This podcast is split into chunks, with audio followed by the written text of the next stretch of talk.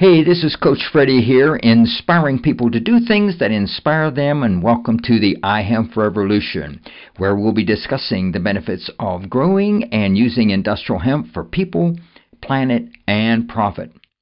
Conversations about the history, legalization, farming, harvesting, processing, building, manufacturing, investing, and how industrial hemp can benefit people's lives, heal the planet, and how it can be used to make thousands of products and boost the economy and business.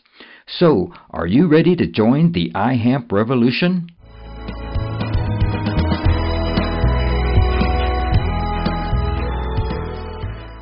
Coach Freddie here on the iHemp Revolution Road Show. We're at the South Carolina Industrial Hemp Symposium in Florence, South Carolina, at the Florence Darlington Tech Center, hosted by Representative Robert Williams. It's going to take a while to get there. There are acquisitions and consolidation happening. This is real, right? These are real businesses with real revenues um, and real EBITDA. Uh, that are attracting buyouts uh, because this is the future of uh, plant-based protein world. Um, there, there aren't a lot of reliable supply chains um, for plant-based proteins uh, beyond soy, and soy is not preferred by customers. Um, so I think uh, I think that's that, that's that's the reason we're seeing so much excitement around hemp foods. Um, here's another one where uh, we have a, a $42 million merger for, for another company up there, um, and then reality sets in up in Canada and they cut contracts because there was so much excitement and they overgrew. So they cut contracts. It's going to happen. They're bringing this into rotation. Things are going good. We just paid off our, our, our new tractor. We bunch of hemp. Profits were good. And then all of a sudden, um, grain's backing up in the bins and you can't get it to market because there's no one to buy it and the price drops and they cut contracts the next year. So again, uh, that's not to say that it's going away. It's just this is this is how the market's going to kind of evolve. So the people that are going to be standing um, next year, probably you know maybe to be people that are standing five years from now, and ten years from now. A lot of people are going to drop out, um, but you, you, have to take a, a long view on this. Um, yeah, more companies relocating in Canada because it's it's it's happening. Um, and they're supplying the U.S. The U.S. is a big hungry market. There's a big old hemp seed manufacturing facility that processes 800,000 or 80,000 pounds of hemp parts uh, a day. That's a lot. They do like 700 a week. Genetics. Um, so let's talk about uh, the agronomy of growing hemp. Um, so you, um, you, you have a lot of options out there for genetics uh, when it comes to hemp foods. Uh, in grain, you're going to obviously want something that's going to yield you the most amount of seeds. You're going to want something that pollinates um, either monoecious or dioecious species. We, we grow mostly uh, monoecious species where the males pollinate the females. Um, and when I say there's a lot of genetics out there, this is, I'll, I'll, I'll again um, jump on Trey's comment about engaging your research institutions. Um, University of South Carolina, no, Clemson, sorry was up in um, Kentucky uh, two days ago, and they uh, were any of y'all in the crowd? Any y'all there? No. We're still there. We're still there. They're still at the convention, right? Cool. Um, so they had four or five people from South Carolina, which was really I was really happy to see that, knowing that I was going to be here. So you do have some researchers that are finding out what the heck is going on with this program. Um, Kentucky, the Kentucky Department of Agriculture hosted a conference for regulators of hemp.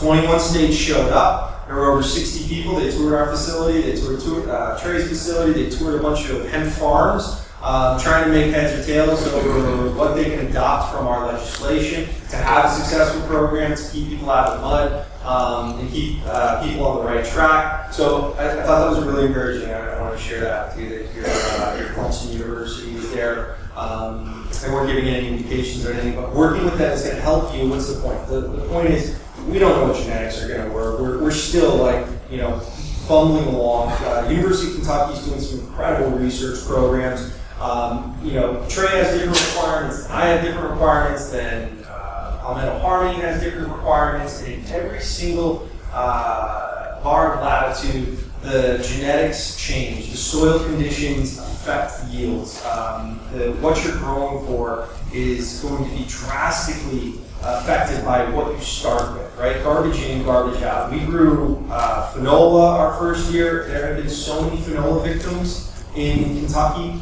uh, and they still tell these sad stories. And yeah, uh, you know, that, that's just a, a, a, a, strain that comes out of Finland.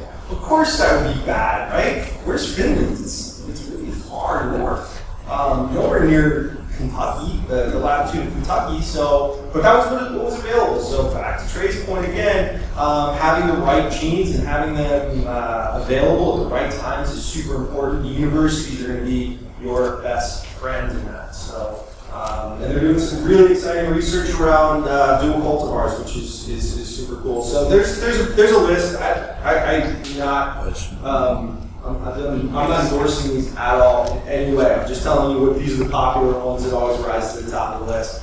Um, I know that Sterling Gold is is is, is uh, variety of concern to the KDA, I think. Um, Kentucky Department of Agriculture, that is. Uh, variety of concern means that some of the tested hot, you don't want anything testing hot, so then you lose. Um, we're growing Terramax X59 right now. That's what Manitoba Harvest uh, grows, or that's what they grow a lot of in Manitoba. Um, it has a really thick seed head, uh, so it produces really good yields, but doesn't have much biomass, so it's really not that useful for a fiber processor. Um, and if we're growing to uh, see if we can get two points of revenue for a farmer, then that's probably not going to work. Um, but it's what we got right now, so we're going to see, see, see how it works. We're going to continue working with it. Um, we did grow CRS1, that one farmer that you saw, the group that, that I told you that sad story about. He grew CRS1. Everything was going great. And we're like, all right, well, we need to harvest it in 110 days and probably somewhere around, you know, first week in September, last week in August, based on when we planted.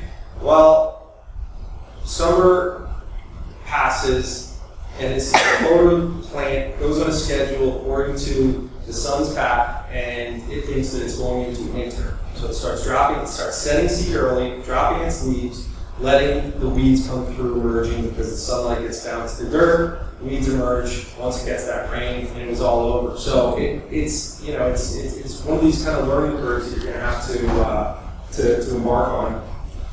Um, and we couldn't know that. Soil conditions. Want something well drained it doesn't like wet feet. Um, that's that's that's our experience. Um, probably don't want to cultivac Probably just want to do like a half inch setting on the drill. Um, you want moisture straight after, or you want to be in moist soil. Hopefully, you get you know like three days ahead of rain. It's just absolutely perfect. Um, there's some you know idea. It likes nitrogen, especially for the brain. It loves that. Well, for the fiber too, it loves nitrogen. So uh, we use a lot of chicken manure. I don't know if chicken manure is the best, but we did two tree uh, tea, uh, tea treatments. Um, we sprayed um, compost on uh, on our crops after they emerge. That seems to have a really good effect on um, on the, vigorous growth of it. Uh, our rows are planted in seven inch rows, 16. Some guys are planting 16, cultivate. Um, early on, seed rate of 25 to 30 pounds an acre. We do 30 pounds an acre. Actually, we did 35 pounds an acre this year um, which is going to help a little bit with the weeds. You're going to get a little bit more crowding, so you're going to get less branching, which means less seed production because the heads won't be as big, they won't have as much room to spread out. Um, but figure that's a better alternative than losing a bunch of weeds. Um, yeah, so conventional no-till protocols. Uh, you know what? Let me change that slide because our no-till uh, does not work for us. Um, works for you know, some processors and some farms, but I, I would recommend it again um, for our grain. Um, so the combine, uh, we have any combiners in here? Any, anyone running a combine? So you're going to be setting uh, your combine similar to um, corn on the concave, and then your air, your sieve, you're going to set it similar to wheat, um, which is going to be to say uh, all the way open. Um, you can find a lot of this data when you talk to um, any farmer. Uh, I, I, can connect you to farmers, uh, our, our uh, combiners in Kentucky Kentucky who have a little bit of experience. You can also go to the CHTA website. They might be able to connect you to some folks. Um, when the harvest, this is an important part of the equation. As I said, we waited too long, right? We said, okay, it looks good, you know, and um, you know, some of it looks a little bit moist and some of it looks a little bit dry. Let's wait until it all kind of dries and have the best harvest. That was a mistake. Um, because it's not a domesticated crop, you have a lot of shattering that goes on. So you want to harvest somewhere around 18 to 20 percent and get it right to the drying bins. Um, so the moisture is going to be dried down to 20 percent, so you got to get air on it pretty quick. Um, and I think that uh, we, we saw that the uh, the crop is really going to be harvested around 100 days. 100 days has been best for us up in Kentucky. I feel like maybe telling you some of these details is just irrelevant based on the fact that you're going to have your own experiences. Based on the fact that we're still learning. Um, I have a guy who's harvesting now. He planted in May. Uh, so it's all over the place. Production costs, these are, this is what we came up with. Um, it is attractive for farmers um, who are doing soy and corn. Certainly, you're doing corn. Um, but really, I think that you know, for us, it, it, it wants to follow um, soy because it, the soy is going to fix a little bit of nitrogen. So it's a good rotation for us with soy. Um, but again, there, there isn't a lot of uh, non-GMO soy being planted, so that's going to be trouble. That's going to give you trouble if you're looking to grow organic. Um, and I can share this with anyone on production costs. Marketing seed anywhere from 350 to uh, 18 pounds. Trey he's heard someone paid $500. You know, you get desperate as a farmer. You told a lot of people you're going to grow hemp. You get in that situation. So start early. Make sure that uh, you're working with your Department of Agriculture, who's going to have the Warrior University, who's going to have those FDA permits, which is what's uh, what's going to make the, the, the things things uh, flow smooth. Um, nothing's approved. There's no insurance on grain, uh, I don't know if any, there's any insurance. There might be some private carriers, but I know that the traditional farm bureau and such is not offering insurance on these crops. Another challenge, right? That's another challenge. So you want me to grow this speculative crop, and if I have a total loss, I have no insurance on it. Um, yields on hemp grain anywhere from 800 to 1,000 pounds is what we're targeting. The equation works at 1,000 pounds.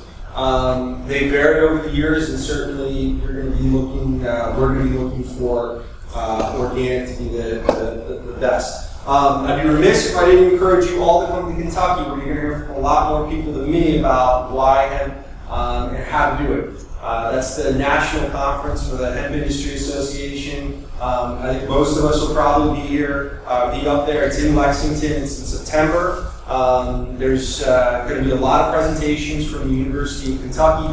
Dr. David Williams, uh, who's probably one of the premier hemp research um, uh, hemp researchers in the United States, um, and potentially the world, is going to be leading um, those seminars. You know, he's, he's the leading researcher because he's had support from private companies, um, and he's done an enormous amount of trials, not only on grain not only on fiber, but also on the cannabinoids. Um, so I would, I would highly encourage if you are serious about um, about getting into this this industry uh, and growing or processing, um, make some friends up there. Find out what other people did. Cut your losses by learning, by listening. Um, I wish I had early on. And take a long view because it's going to work. It's going to. It's happening. Um, that was the message that I shared with our, our, our departments of agriculture. Um, I'm very, you know, I started out by being like, this might be a cool lifestyle business. And, uh, you know, I imagine myself walking in hemp fields. How fun would that be? Um, building a hemp greenhouse and wearing hemp jewelry. Uh, it's, it's, it's, it's, it's, it's a lot bigger than that. We're, we're getting approached by major food manufacturers, um, you know, to the, to the Cargill levels of how this plant might um, satisfy the demand for plant-based proteins.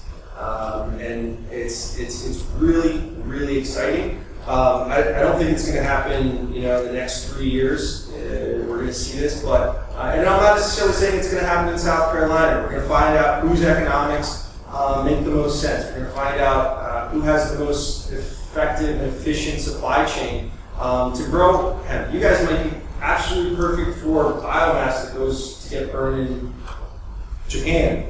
Um, or you might be a flax state. You don't, we don't necessarily know which regions are going to be best. If everyone across the country grows hemp, it's going to be like corn, right? It's going to be a, it's going to be a disaster. Uh, but the nice thing about hemp, uh, the cool thing about hemp, uh, is that it's so diverse. There's there's there's a lot of different things that you can do with this one plant, a lot of different parts of it. So it's a very um, we, we can hopefully find ourselves uh, hedging our bets against the volatile market that is so typical of agriculture. Um, because if your grain prices go low, well, maybe your fiber prices are a little bit better. So you have some insulation is kind of the idea and why we're so hopeful. I think there are big market opportunities for it. I wish you all um, best of luck, and if uh, there's anything Victory Hemp Food can do to um, help you be su- successful um, and, and, help ourselves get to where we're going, um, we're, we're always open and available to, uh, to engage you all. Thank you.